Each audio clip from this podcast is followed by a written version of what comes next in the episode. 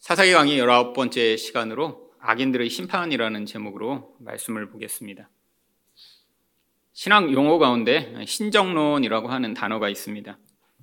하나님이 정의로우시다면 이 세상에 있는 악인들이 어떻게 처벌받지 않는가에 대한 답을 주는 그런 학문이 바로 신정론입니다.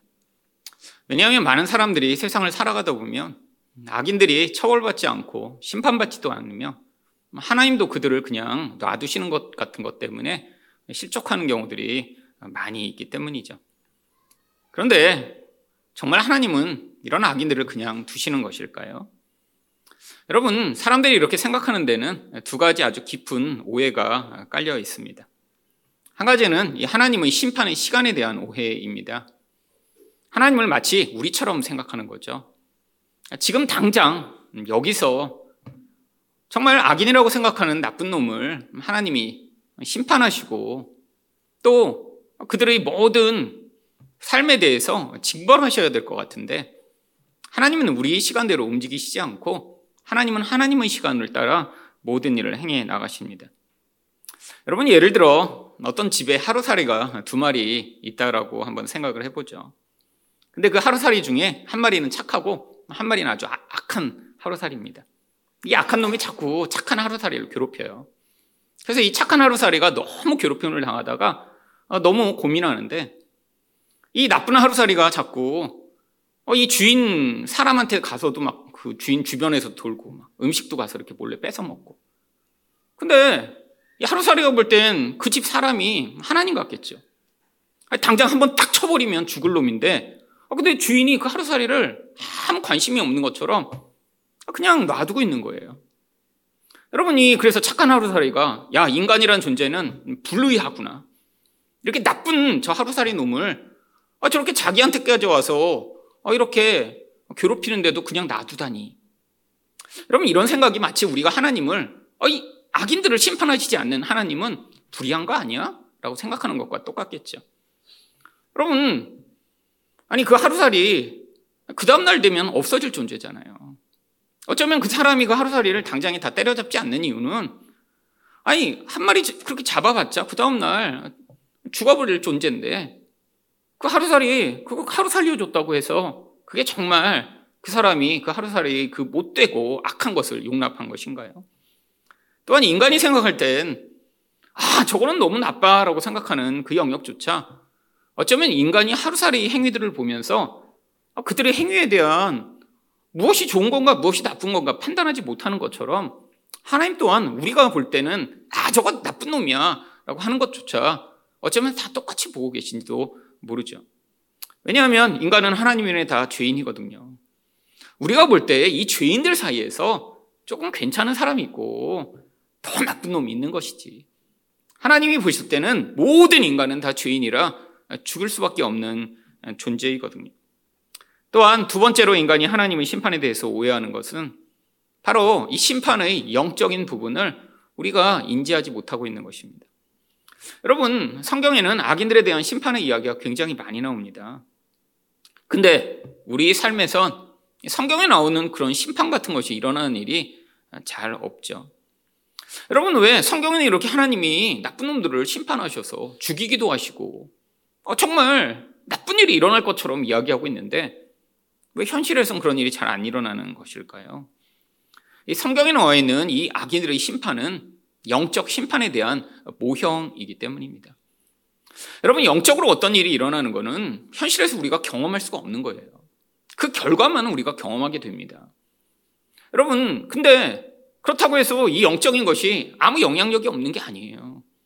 이 인간이라는 존재의 가장 근원적인 부분은 영적인 것에 영향을 받게 되어 있습니다. 눈에 안 보여요.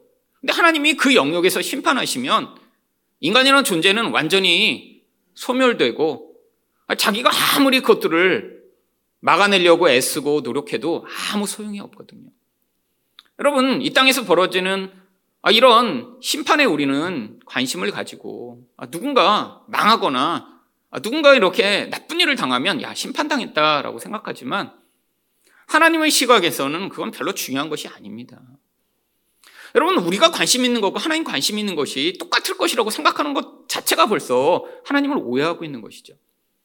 많은 사람들이 아, 이 땅에서 돈이 없는 건 힘든 거니까 하나님도 우리가 돈이 없는 거를 아, 그렇게 불쌍히 여기고 또 아, 우리가 이렇게 아픈 것을 여기서는 힘들어하니까 하나님도 우리가 아픈 것을 너무 힘들어하실 것이다라고 생각하는 경우가 굉장히 많아요. 여러분 이게 마치 하나님을 우리 수준으로 낮추어서 생각하는 거죠. 여러분 그렇다면 우리 관점에서 보면 예수님은 정말로 우리가 생각하는 그런 좋은 것을 하나도 갖지 못하신 분이셨습니다. 예수님이 정말 부자셨나요? 좋은 교육을 받으셨나요? 유명한 가정에서 태어나셨나요? 여러분, 인간적인 눈으로 예수님을 자꾸 보니까 여러분, 그런 예수님은 힘이 없어 보이고 별것 아닌 존재로 보이는 거죠. 하나님이 그렇게 일부러 하신 거예요. 진짜 하나님의 능력은 영적인 데 있습니다. 근데 그게 모든 것들을 좌우해요. 인간들이 이 땅에서 악인들이 심판당하지 않는 것을 보며 아우 여기서 너무 잘 사는 것 같은데 라고 생각하는 것 이게 하나님의 시각을 지금 갖지 못한 증거죠. 하나님은 이런 성경에 나와 있는 악인들이 심판당하는 것 같은 모습을 통해서도 하나님이 영적으로 행하실 일에 대해서 보여주고 계신 거예요. 궁극적으로는 반드시 심판당할 것이다. 그리고 여러분 가장 무서운 심판이 무엇이죠? 여기서 받는 심판이 아닙니다.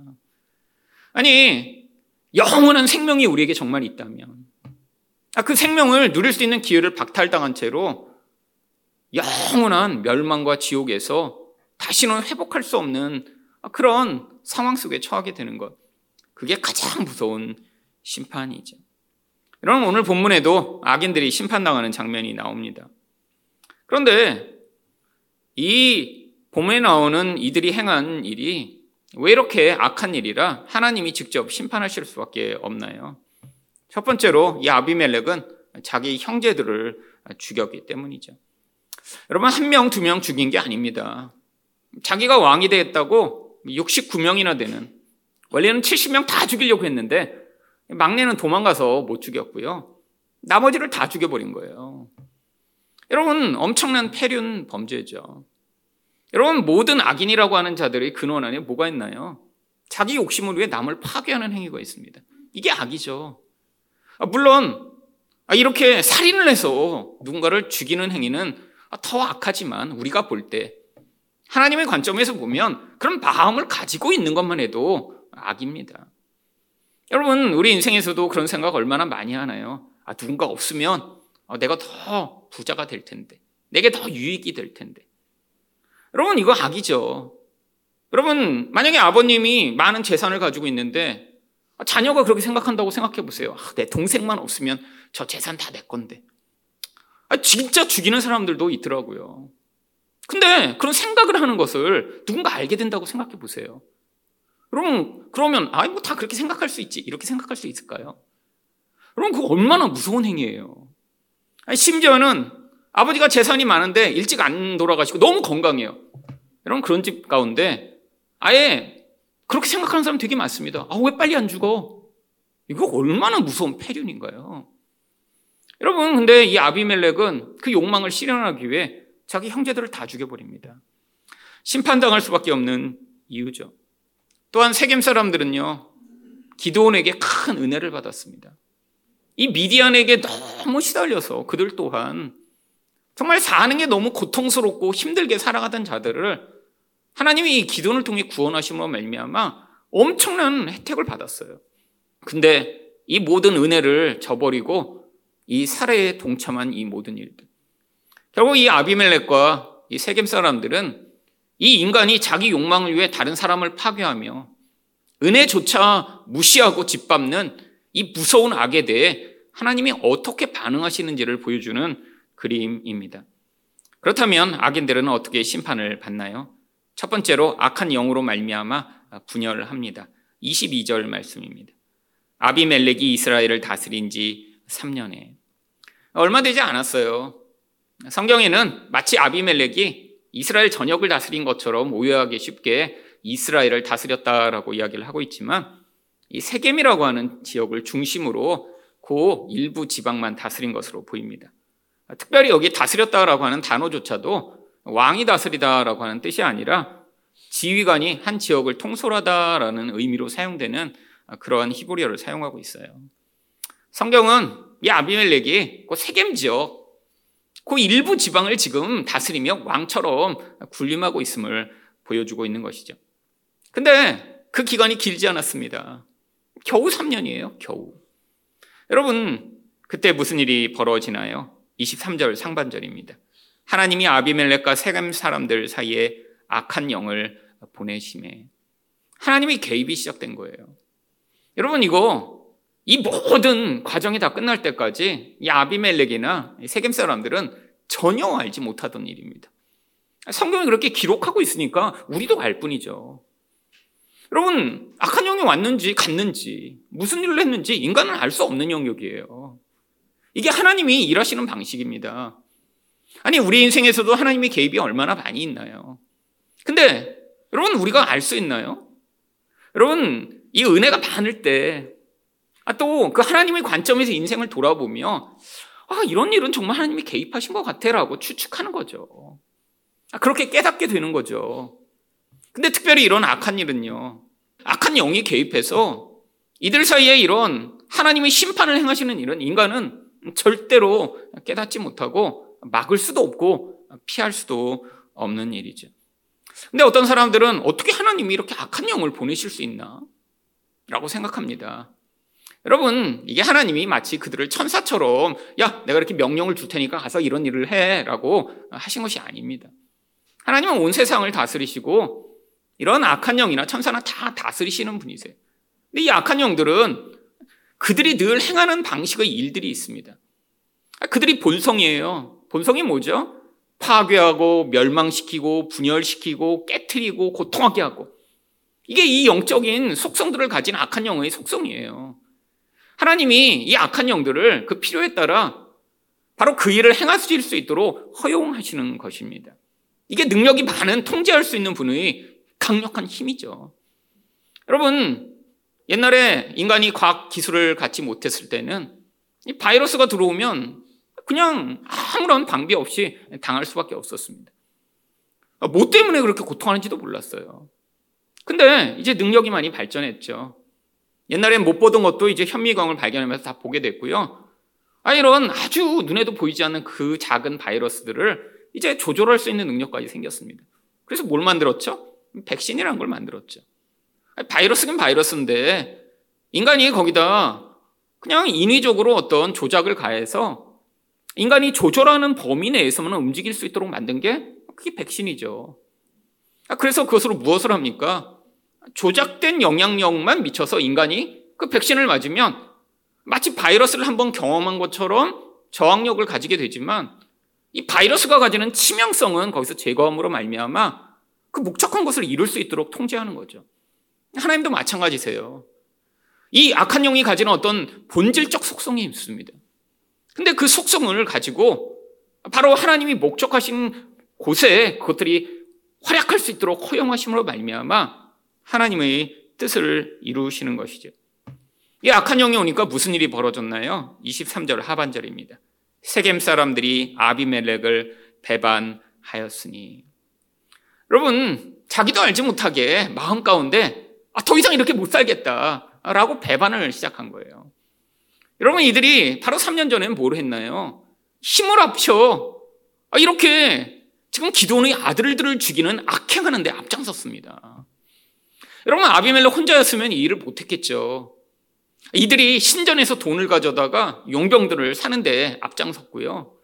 아, 이 모든 일을 죽이는데 앞장섰으니까 이 모든 일이 벌어졌죠. 근데 3년이 지나자마자 아, 이들이 분열하게 됩니다. 여러분, 이 세상의 속성도 늘 이래요. 악인들은 반드시 분열합니다. 왜 그럴까요? 여러분, 악인들이 굉장히 결속력이 강한 것처럼 보일 때 있어요. 여러분, 조폭들은 그래서 굉장히 막 결속이 강한 것처럼 보이잖아요. 여러분, 근데 여러분이 조폭이나 깡패 나오는 영화에 꼭 나오는 장면이 뭐죠? 이인자가 배반하는 것입니다. 두목이 꼭 그렇게 배신당해요. 근데 우리가 너무 당연하게 여깁니다. 끝까지 이 조폭 무리가 배신도 안 하고 이렇게 끝까지 가는 영화는 있을 수가 없어요. 반드시 그 안에서 배신이 나옵니다. 왜요? 우리가 악인이라고 부리는 사람들이 자기 욕심으로 말미암아 남을 해하는 일을 하기 때문에 우리가 악인이라고 부르니까요. 목적이 일치할 때까지만 그들은 연합하는 거예요. 여러분 그래서 악인들은 반드시 배만합니다. 아니 그게 속성이에요. 여러분 근데 거기다 이 악한 영이 들어가니까 배반할 수밖에 없죠. 여러분 이게 바로 인간은 뛰어넘는 하나님의 개입이에요. 여러분 이 악인들이 본성 안에 있는 아, 누군가 나의 욕망을 위해 내가 해도 되겠다라는 이 기본적인 성향을 하나님의 거기 영적으로 개입하여 영향을 미치시니까 인간은 그것을 막을 수도 저항할 수도 없이 그 강력한 힘에 의해 끌려가게 되는 것이죠. 근데 무엇을 통해서만 알 수 있어요? 그것으로 나타난 결과를 통해서만요. 그 결과가 무엇인가요? 분열입니다. 영적으로 어떤 것이 개입되는지 인간은 알지 못하는데 그 결과로 분열되기 시작하고 다툼이 일어나고 아무것도 아닌데도 서로 미워하게 되고 싸움이 일어난다면 그 배우 안에 무엇이 있다고 확신할 수 있어요? 악한 영의 개입이 있다라고 확신할 수 있죠. 여러분, 교회도 마찬가지입니다. 교회 안에 분열이 점점 되고 서로 미워하고 싸우고 그런데 특징이 있어요. 이렇게 싸우는 무리들 전부 다 자기가 하나님 편에 서 있다고 다 서로 주장을 합니다. 근데 싸우는 무리들을 항상 보면 서로 하나님 편에 있지 않아요. 악한 영역으로 말미암은 결과가 나타났잖아요. 분열이라고 하는 무서운 결과가요. 여러분 근데 그 이면으로 깊이 들어가 보면 항상 무슨 문제가 있나요? 서로 욕심을 가지고 무엇인가 내가 원하는 것을 얻어내고자 하는 강력한 욕심이 있기 때문에 그 욕심 때문에 서로 미워하고 비방하고 싸우는 거예요. 여러분 이게 바로 악한 영이 만들어내는 결과입니다. 근데 악한 영이 왜 개입했죠? 이들의 악 때문에요. 하나님이 그냥 아무나 이렇게 분열하고 아무 교회나 망하게 하시나요? 그 안에 있는 악이 견딜 수 없어서 하나님이 이렇게 개입하시지 않으면 안 되기 때문에 이런 상황들이 벌어지는 것이죠. 여러분, 결국 이 모든 상황이 진짜 배우는 무엇인가요? 24절입니다. 이는 여룻바로의 아들 70명에게 저지른 포악한 일을 갚되 그들을 죽여 피 흘린 죄를 그들의 형제 아비멜렉과 아비멜렉의 손을 도와 그의 형제들을 죽이게 한 세겜 사람들에게로 돌아가게 하심이라. 여러분, 성경이 이렇게 해설하지 않았으면 우리는 알지 못할 것입니다. 근데 성경이 명확하게 해설을 해주고 있어요. 이들이 행한 이 악에 대해서 하나님이 이렇게 심판하신다고요. 여러분, 근데 특별히 하나님이 이 일을 이렇게 심각하게 여기시는 이유가 있습니다. 왜냐하면 여기서 일어났던 이 무서운 사례는 결국 다른 사람들을 피를 흘린 죄악이기 때문이죠. 성경에서 다른 사람의 피를 흘리는 이런 살해 행위에 대해서 하나님이 이렇게 심각한 이런 기준을 가지고 반응하시는 이유가 있습니다. 바로 인간은 하나님이 형상을 가진 피조물이기 때문이죠. 다른 사람을 죽인다는 건 무슨 의미인가요? 결국 하나님의 형상을 파괴한다는 거예요. 물론 형상이 다 어그러졌습니다. 여러분, 뭐 온전한 사람이 아니에요. 우리는 다. 근데 하나님이 형상으로 만들어진 거예요. 하나님의 작품이에요. 하나님이 창조 때부터 인간을 하나님의 형상으로 만드셨고 그 형상의 일부만 남아 있고 일그러지고 죄로 말미암아 영향을 받긴 했지만 우리 또한 하나님이 직접 만드신 존재예요. 그러니까 이 하나님의 창조물, 피조물을 파괴할 수 있는 권한은 하나님에게만 있습니다. 하나님 거니까요. 근데 인간이 하나님의 자리를 서서 다른 사람을 파괴하는 것에 대해 하나님이 심각하게 여기시는 것이죠.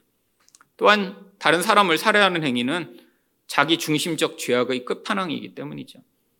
여러분, 우리도 다 누군가 내 마음에 안 들고 나에게 손해를 끼치거나 내 이익에 방해가 되면 그 사람 없었으면 좋겠다고 생각할 때 있죠. 여러분, 실행을 못해서 그랬죠, 실행을. 그렇잖아요? 여러분, 누군가 정말, 아, 저 사람 없었으면 좋겠다. 이게 근데 되게 무서운 게 아기 때부터 이런 생각들을 가진 사람이 있습니다. 아, 동생 없었으면 좋겠어. 누나 없었으면 좋겠어. 이거 사실 살해 의지예요, 속에서. 그렇잖아요. 그거 없으면 지금 아, 사탕 내가 지금 반씩 나눠 먹어야 되는데 그거 전부 내 건데. 지금 이런 마음을 자꾸 표현하는 거죠. 근데 이게 인간의 죄성이 발현되는 겁니다. 이거 뭐 어떤 착한 애들은 다, 아, 다 괜찮아. 아, 전 동생 괜찮아요. 동생 너무 좋아요. 이러나요? 본능적으로 다 반응하게 돼 있어요. 동생 생기면 그냥 그 자기 자리를 뺏길까봐 그냥 전전긍긍하고 엄마 안 볼 때 가서 몰래 그냥 꼬집고 막. 여러분 다 인간의 무서운 욕심이 아기 때부터 발현되는 거죠. 여러분 성인이 됐지만 우리 안에 그런 마음이 있습니다. 여러분 회사에서도 아 저 부장님만 없으면 저 자리 내 건데. 아 저 사람만 없으면 내가 승진할 수 있는데. 여러분 이런 마음을 갖는 것 자체가 우리 안에서 그 존재 없이 내가 그보다 더 성공하고 나에게 더 큰 유익을 얻고자 하는 열망이 있죠. 여러분 이게 바로 죄성인데 근데 우리는 다 소심해서 실행을 못할 뿐이죠. 그렇잖아요. 나쁜 놈이라고 하는데 그걸 가서 진짜 우리가 보복하고 실행할 사람이 몇 명이나 있네요. 그런 분들은 이제 감옥이라고 하는 특별한 곳에 가시고요. 마음으로만 그런 마음을 가진 사람들은 그냥 집에 살죠. 교회도 다니고. 다 그러고 있습니다. 우리 안에서. 여러분, 근데 사실 그걸 진짜 실행했다는 건 무엇인가요? 그 악이 너무나 지나친 거죠. 이 욕망이 너무 커져서 죽여버리고 싶은 거예요. 그러다가 진짜 죽여버린 거예요.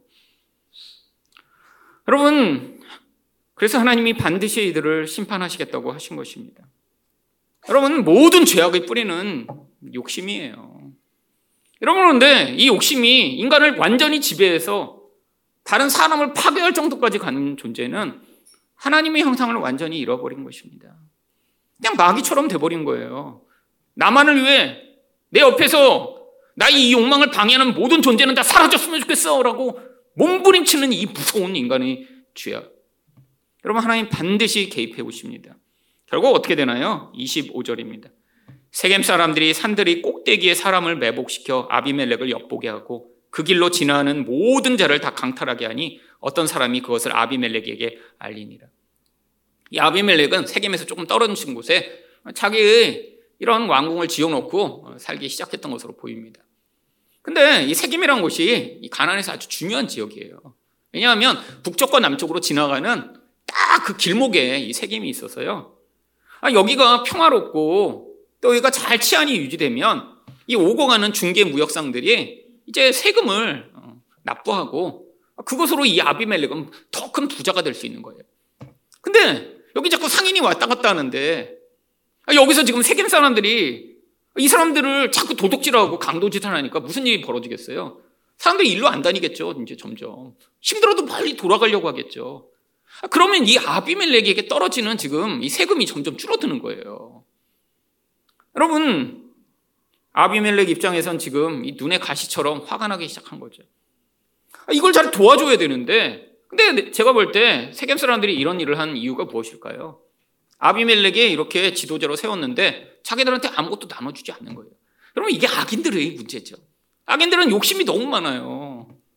아, 서로 막 형님 하면서 막 90도 인사만 하고 물은 안 줘 잘. 여러분 그러니까 이 세겜 사람이 도왔어요. 왜 도왔어요? 뭐가 자기에게 주어질까봐 도왔죠. 근데 아비멜렉이 다 갖고 가고 안 줘요. 그래서 결국 강도 짓을 하게 된 것이죠. 결국 그 중에서 반란의 앞장서는 한 사람이 등장합니다. 28절입니다. 에베스의 아들 가알이 이르되 아비멜렉은 누구며 세겜은 누구이기에 우리가 아비멜렉을 섬기리요. 그가 여룻바의 아들이 아니냐? 그의 신복은 스불이 아니냐? 차라리 세겜의 아버지 하몰의 후손을 섬길 것이라. 우리가 어찌 아비멜렉을 섬기리요? 여러분 핏줄로 이 세겜 사람들은 하몰이라고 하는 창세기부터 나오던 그 민족의 후예들입니다. 근데 이 아비멜렉은 지금 피가 절반만 섞였어요. 그러니까 갑자기 야, 아니 어떻게 보면 이거 뭐 지금 혼혈이 나냐? 순수 혈통이 아니잖아. 근데 왜 우리가 그를 섬겨야 돼? 라고 지금 가을이 반역을 꾀한 것이죠.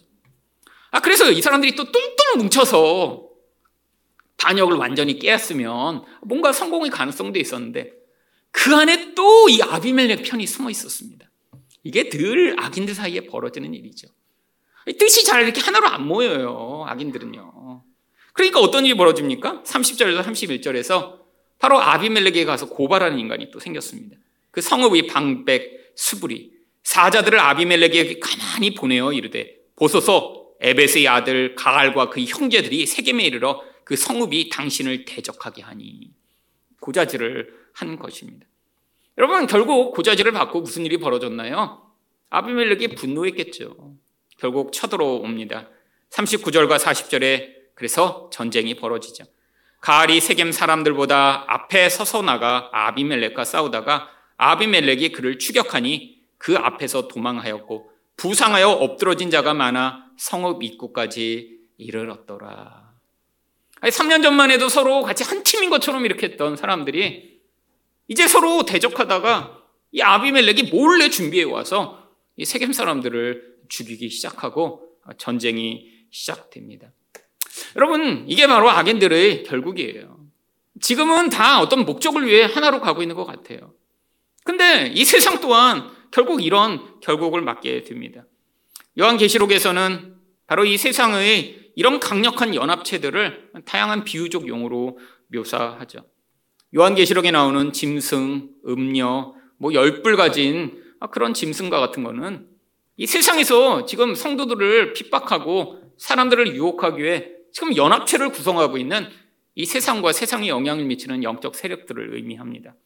근데 이들 사이에도 무슨 일이 벌어지나요? 바로 분열함으로 말미암아 서로 죽고 죽이는 일이 벌어지죠. 요한계시록 17장 16절입니다. 내가 본 바 이 열불과 짐승은 음녀를 미워하여 망하게 하고 벌거벗게 하고 그의 살을 먹고 불로 아주 사르리라. 여기 음녀는 세상을 비유한 거예요. 이 영적 세력들과 연합해서 눈에 보이는 이 세상이 중립적인 게 아니라는 것입니다. 이 세상은 늘 하나님 백성들을 유혹해요. 눈에 보이는 게 전부야. 여기서 너는 부자 돼야 되고, 여기서 힘을 가져야 되고, 여기서 우리가 이끄는 대로 너희가 행복을 얻을 수 있어라고 끊임없이 성도들을 하나님으로부터 떠나가게 만드는 이 영향력. 여러분 세상은 중립적이라고 여러분 착각하지 마세요. 성령은 음녀라고 얘기합니다. 그게 계속 하나님으로부터 우리의 시선을 돌리게 만들어요. 사람들이 다 그렇게 살아간다고요? 아니요. 하나님은 우리에게 그 음란한 세상에서 너희는 나와서 이 거룩한 일에 참여하라고 우리를 초청하고 계세요. 여러분, 이 세상이 영원할 것 같으세요? 여러분, 이 세상이 영원하면 여기 영원한 세상을 위해 여기서 우리가 목숨을 바쳐야 되지만 아까 읽었던 이 말씀처럼 결국 지금 한 편이 돼서 이 음녀와 같은 세상을 통해 사람들을 유혹하고 핍박하는 이 어둠의 세력들이 서로 분열하기 시작합니다. 결국 멸망해요. 여러분, 하나님이 우리에게 이 심판에 대해 계속 지금 말씀하고 계신 것입니다. 세상은 영원한 것 같고, 여기 안에서 이 영원한 세상 가운데, 아, 우리가 악인을 보며, 야, 저 인간들은 저렇게 끝까지 평안한 것처럼 보이네. 그렇지 않다라는 거예요.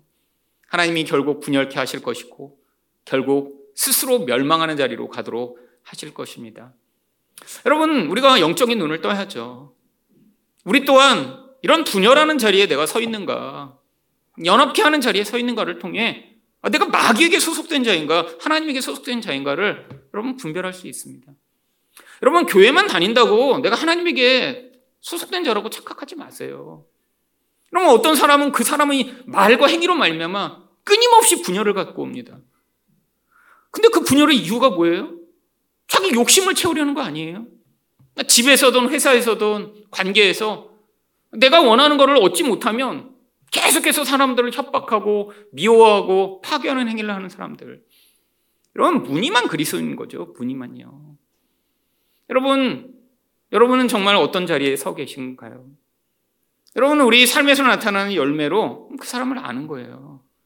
영적으로 우리가 무슨 영향력을 받고 있는지 우리는 전혀 알 수 없고요. 여러분 기도 많이 해도 모릅니다. 여러분 제가 기도 많이 하면 막 여러분을 보면서 어, 이 사람은 이쪽, 이 사람은 이쪽 이렇게 분별할 수 있을 것 같으세요? 못해요. 그리고 분별한다는 사람이 있는데 다 사기꾼입니다. 다 사기꾼이에요. 뭐 기도하니까 뭐 보인대. 지금 여러분 망상 장애나 지금 정신 분열증에 걸려서 뭐 안 보이는 게 자꾸 보이는 거예요. 어떤 분 보인다고 얘기하거나 자꾸 들린다고 하시면 속지 마세요. 한국의 성도들이 특히 이런 데 자꾸 속아요. 누가 뭘 봤대? 뭐 기도 많이 했더니 뭐 들린대. 여러분, 아무리 기도해도 영적인 것은 우리가 보이지 못하는 것입니다. 근데 뭘 알 수 있어요? 삶의 열매로 알 수 있죠. 여러분이 살아가는 곳에서 항상 분열이 일어나요. 근데 그 분열의 중심에 여러분이 항상 계세요. 그렇다면 지금 심각한 문제가 있는 거예요. 자기도 알지 못하는 사이에 이 분열의 영이 그 사람을 통해 깨뜨리고 파괴하는 역할을 하는 거죠. 근데 놀랍게 그것조차 하나님의 섭리 안에 있습니다. 여러분, 아니 그렇게 분열의 중심에 섰던 그 모든 사람들 결국 하나님이 심판의 도구가 되는 거죠. 근데 놀라운 건 뭐예요? 이런 마귀적이고 파괴하는 도구로 사용된 자들은 그 결국은 반드시 멸망이며 저주라고 하는 것이죠. 여러분, 하나님 백성으로 정말 부름을 받았다면 여러분이 있는 곳에서 깨어지려고 하던 것들이 여러분 때문에 회복이 되었죠. 분열하려고 했던 곳에서도 다시 연합이 시작돼야 되고요. 아, 누군가 미워하고 쫓아내려고 하는 곳에 함께 하는 일이 여러분 때문에 시작돼야죠. 여러분, 그런 일이 있다면 여러분은 하나님에게 속한 사람이 맞는 거예요. 여러분, 우리 인생 가운데 우리는 늘 우리 삶의 열매로 우리가 진짜 영적 어떤 것에 영향을 받는지를 간접적으로 알 수밖에 없습니다. 여러분, 이 모든 일을 행할 때 여러분의 인생 가운데 나타난 하나님의 은혜가 여러분을 회복과 치유의 도구로 사용하시기를 축원드립니다. 두 번째로 악인들은 어떻게 심판을 받나요? 서로가 서로를 멸망시킵니다. 첫날 공격해서 세겜 사람들을 엄청나게 많이 죽였어요. 반역에 섰던 가알도 죽였어요. 아, 그러면 이제 끝난 거 아닌가요? 여러분, 이제 악인들은 또 이걸 못해요. 여러분, 자기가 하나님처럼 살고 싶고 욕심이 크기 때문에 한 번 이렇게 확 자극이 됐어요. 그럼 뭘 해야 돼요? 끝을 봐야 돼요. 자기 분노에 자기가 사로잡혀 멈출 수가 없습니다. 결국 이 세겜 사람들을 다 죽이기까지 이 학살을 멈추지 않죠. 결국 그 다음날 몰래 사람들을 매복시켜요. 43절입니다. 아비멜렉이 자기 백성을 세 무리로 나누어 밭에 매복시켰더니 백성이 성에서 나오는 것을 보고 일어나 그들을 치대. 여러분 이렇게 하루 달려들어서 반역의 지도자면 죽였으면 끝냈을 전쟁인데 멈추지 못하는 거예요. 이게 무서운 일이죠. 악인들 그 안에 욕망이 강한 자들은 통제권을 사실 자기가 갖고 있다고 생각하지만 사실은 그 통제권을 늘 잃어버린 채로 살아갑니다. 이 악한 영의 힘에 의해 그냥 끌려서 살아가는 거예요. 여러분 세상 사람들 그렇지 않나요? 여러분, 아, 저 정도 욕심을 부리면 될 텐데. 라는데 거기서 멈추지 못해요. 이게 바로 아비멜렉의 모습이죠. 여러분, 그래서 결국 44절과 45절에서 어떻게 합니까? 아비멜렉과 그 때는 돌격하여 성문 입구에 서고 두 무리는 밭에 있는 자들에게 돌격하여 그들을 죽이니 아비멜렉이 그날 종일토록 그 성을 쳐서 마침내는 점령하고 거기 있는 백성을 죽이며 그 성을 헐고 소금을 뿌리니라. 다 죽일 때까지 하는 거예요. 그리고도 분이 안 차서 나중에 뭐까지 해요? 성에다 소금까지 뿌립니다. 다시 그 성을 쓰지 못하도록 만드는 거예요. 여러분, 밭이나 성에 소금을 뿌리면 식물이 자라지 못합니다. 한동안요. 근데 이건 저주의 의미도 있는 거예요. 완전히 짓밟아 너희는 완전히 가루가 되도록 내가 만들었고, 다시는 이 성에 사람이 살지 못하게 된다. 근데 또 이런 학살에 도망친 사람들이 있었습니다. 46절입니다. 세계 망대의 모든 사람들이 이를 듣고 엘브리 신전의 보루로 들어갔더니 아니, 성은 함락했는데 망대에 숨어있던 사람들이 있어요. 이들이 와 성이 다 함락됐대 그러니까 무서워서 신전에 있는 요새로 도망쳐 버린 것입니다. 아니 지금 이 소수의 사람들이 이렇게 도망갔는데 그럼 그들을 어떻게 할까요? 여러분 아비멜렉은 멈출 수가 없습니다. 49절에서 어떻게 하나요? 모든 백성들도 각각 나무 가지를 찍어서 아비멜렉을 따라 보루 위에 놓고 그것들을 얹혀 있는 보루에 불을 놓음에 세계 망대에 있는 사람들이 다 죽었으니 남녀가 약 천명이었더라. 여러분 망대에 간 사람들을 불을 피워서 가서 다 태워 죽여버리는 거예요. 여러분 무섭죠? 여러분 이게 악에 사로잡힌 자들의 모습인데 인간이 우리가 볼 때는 선을 넘어요 자꾸. 저기까지 했으면 될 텐데? 근데 그 넘어가고. 저기까지 하면 될 텐데? 넘어가고. 여러분, 이런 무서운 파괴의 모습. 여러분, 어느 곳에서나 이런 다툼이 벌어지면 다 끝을 봐야 끝이 나더라고요. 중간에서 뭐 교회 분쟁이 있어요. 그래서 뭐 가서 계속 도와주려고 하는데 아무도 중간에 멈출 수가 없습니다. 끝을 봐야 돼요, 끝을. 근데 그 끝을 보면 어떻게 되나요? 서로 다 망가져 버립니다. 여러분 이렇게 해서 다 죽였으면 끝날 것 같죠. 근데 이 아베멜렉은 끝나지 않습니다. 이 세겜이란 말을 다 죽였어요. 남은 도망간 사람까지 다 태워 죽였는데도 멈출 수가 없는 거예요. 옆마을인 데베스까지 갑니다. 50절과 51절입니다. 아비멜렉이 데베스에 가서 데베스에 맞서 진치고 그것을 점령하였더니 성읍 중에 견고한 망대가 있으므로 그 성읍 백성이 남녀가 모두 그리로 도망하여 들어가서 문을 잠그고 망대 꼭대기로 올라간지라. 또 똑같은 일을 합니다. 세겜과 데베스 사실 같은 마을이 아닌데 세겜 사람들이 살고 있는 마을이에요. 그 지역에 있어요. 그러니까 자기를 진짜 대적한 거는 이 세겜 사람들인데 아니 이쪽 옆마을까지 다 죽여버리지 않으면 지금 분이 안 차는 거예요. 이게 악에 사로잡힌 자들의 모습이죠. 그래서 거기까지 달려가서 좀 똑같은 상황이 벌어져요. 사람들이 무서우니까 다 망대로 도망가서 있습니다. 거기서 어떻게 해요? 아비멜렉이 이전에 세겜사람을 죽였는 대로 똑같이 나뭇가지들을 다 모아다가 그 망대를 불태우고자 합니다. 근데 그때 어떤 일이 벌어졌나요? 52절과 53절입니다.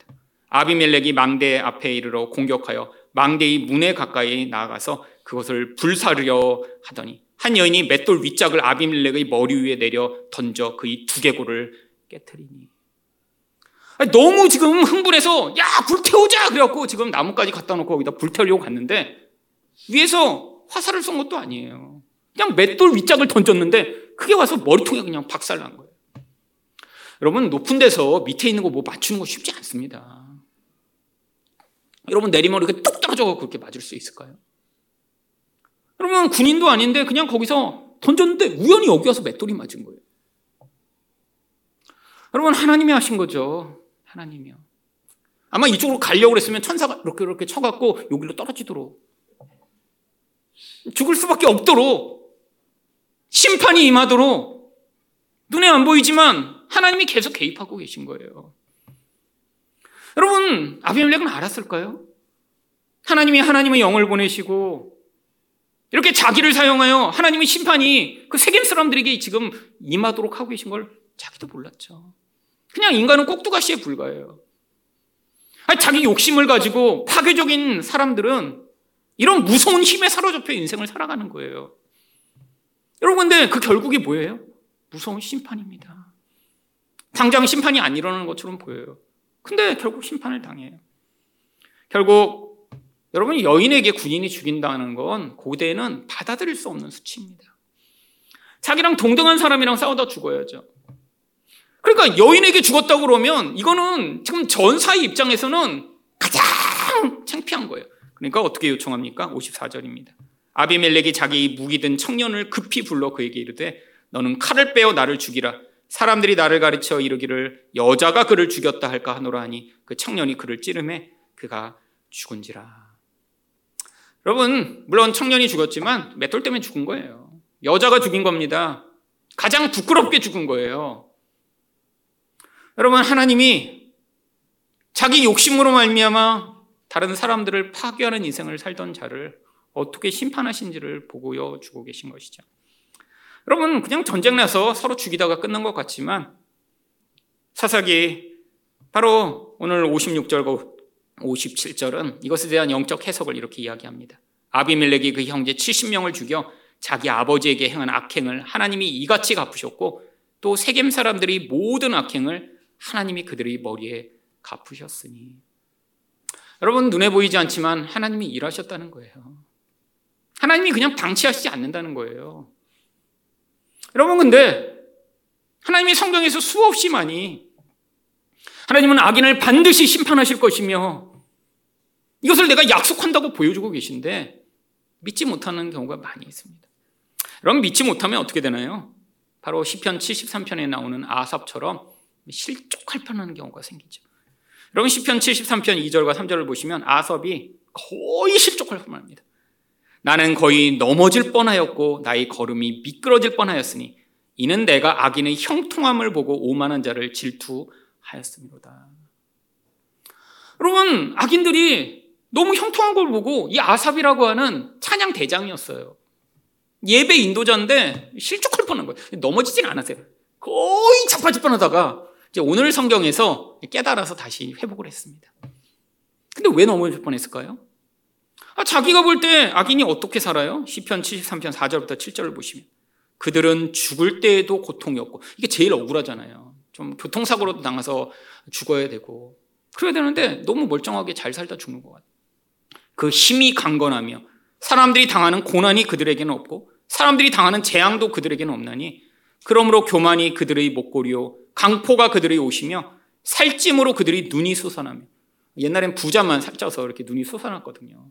이렇게 너무 살쪄갖고 눈이 이렇게 이렇게 돼지처럼 이렇게 나오는 악인들만 이렇게 막 너무 살쪄갖고 잘 먹어서 눈이 막 솟아나요. 그들의 소득은 마음의 소원보다 많으며 아, 이걸 아삽이 딱 봤더니 아, 거의 실력과 바꾼 거예요. 아니 악인이 이러면 하나님 어떻게 해요? 하나님 진짜 계신 거 맞아요? 여러분 근데 이 고통으로 막 마음이 요동하다가 깨닫습니다. 언제 깨달아요? 예배 드리러 가다 깨달아요. 시편 73편 16절과 17절입니다. 내가 어쩌면 이를 알까 하여 생각한즉 그것이 내게 심한 고통이 되었으니. 여러분 답이 없으니까 너무 고통스럽죠. 깨달지 못할 때는 너무 힘든 거예요. 근데 언제 깨달아요? 하나님의 성소에 들어갈 때야 그들의 종말을 내가 깨달았나이다. 여러분, 눈에 보이는 것이 아니라 하나님의 약속을 받아들이게 된 것입니다. 어떤 약속이요? 10편 73편 18절과 19절입니다. 주께서 참으로 그들을 미끄러운 곳에 두시며 파멸에 던지시니 그들이 어찌하여 그리 갑자기 황폐되었는가 놀랄 정도로 그들은 전멸하였나이다. 여러분 아까 얘기했잖아요. 죽을 때도 너무 편안하게 죽어서 자기가 실족할 뻔했다고. 근데 언제 파멸된다는 거예요? 하나님이 약속하신 영적인 하나님 나라의 세계를 받아들인 거예요. 눈에 보이는 여기가 끝이 아니구나. 진짜 무서운 그 이유가 있구나. 아, 저렇게 악인으로 살며 욕심에서 벗어나지 못하고 사는 것 자체가 영원한 멸망과 실족으로 가는 길이구나. 라고 깨닫게 된 거예요. 그래서 그때 바로 22절부터 26절에서 이런 고백을 합니다. 내가 이같이 우음에 무지함으로 주 앞에 짐승이 오나. 아, 이전에 너무 화가 나고 너무 답답하고 그래서 자기가 실족할 뻔한 게 뭐였다는 거예요? 짐승처럼 우매하였다는 사실을 깨달은 거예요. 하나님의 행하실 일을 바라보지 못하고 눈에 보이는 것만 자꾸 보니까 거기서 자꾸 마음이 화가 나고 이해가 안 되고 답답하고 그랬는데 이제야 깨닫게 된 거예요. 그래서 울기 시작한 거예요. 하나님 저는 우매한 짐승과 같은 존재입니다. 그래서 무슨 고백을 하죠? 내가 항상 주와 함께하니 주께서 내 오른손을 붙드셨나이다. 여러분, 자기는 하나님을 위해 살고자 애쓰는 사람이에요. 근데 자기는 복이 없다고 생각했어요. 근데 무엇을 깨달은 거죠? 아, 하나님이 나와 함께 계셨구나. 하나님이 내 오른손을 붙들어서 여기까지 오게 하셨구나. 악인들처럼 저렇게 부유하고 평안한 것 같지 않고 고난이 많았지만 하나님이 내 인생과 함께 하셔서 내가 올 수 있었구나. 주의 교훈으로 나를 인도하시고 후에는 영광으로 나를 영접하시리니. 지금은 말씀으로 내 인생을 인도하시다가 결국 저 영광의 자리로 나를 이끄시겠구나. 하늘에는 주 외에 누가 내게 있으리요 땅에서는 주밖에 내가 사모할이 없나이다. 여러분 오직 하나님만 나의 유일한 사모의 대상이심을 고백합니다. 그리고 마지막으로 내 육체와 마음은 쇠약하나 하나님은 내 마음의 반석이시요 영원한 분기시시라. 여러분 하나님에게 모든 소망과 의존을 돌리게 되며 이 시를 마치고 있죠. 여러분 우리도 이 악인의 심판에 대해서 하나님의 약속을 믿지 못하면 이렇게 실망할 때 많이 있습니다. 여러분 세상에서 욕심내는 사람이 더 잘 되는 것 같아요. 남의 것을 빼앗고 아, 그것을 위해 관계를 파괴하는 이런 사람들의 인생이 하나님 개입하시지 않는 것 같아요. 내가 양보해야 되나? 뭐왜 나만 포기해야지? 라고 생각할 때 있죠. 근데 그 사람들에게 하나님이 무엇을 주세요? 하나님이 그들이 반석이시며 분기시시며 하늘에도 의지할 분이 하나님밖에 없고 이 땅에서도 의지할 분이 우리 하나님밖에 없는 이 진짜 복을 주시겠다고 약속하고 계신 거예요. 여러분 악인들은 이 복을 받을 수가 없고요. 이 복을 원하지도 않습니다. 왜 악인이 될까요? 눈에 보이는 물질적이고 눈에 보이는 축복이 너무 중요하니까 그거 빼앗으려고 악인이 되는 거예요. 여러분, 이 사람들은 이 하나님의 복에 대해, 하나님 나라에 대해 아무 관심이 없습니다. 근데 오히려 이 땅에서 고난을 당하고 빼앗기는 것 같고, 아니, 기질상 악인으로 살 수도 없어요. 속으로만 미워하고 없어졌으면 좋겠다 욕하지만 그렇게 할 수도 없어요. 근데 이 고난의 과정 가운데 뭘 깨닫습니까? 자기 자신이 짐승과 같이 우매한 자며 이 놀라운 하나님의 축복을 깨닫지 못했다는 걸 고백하고 우리 하나님으로 소망과 하나님으로 축복을 삼게 되는 복을 누리게 되는 것입니다. 여러분 악인의 형통을 여러분 부러워하시지 말고 오히려 그것을 통해 이 하나님의 놀라운 복을 누리시는 여러분 되시기를 예수 그리스도 이름으로 축원드립니다.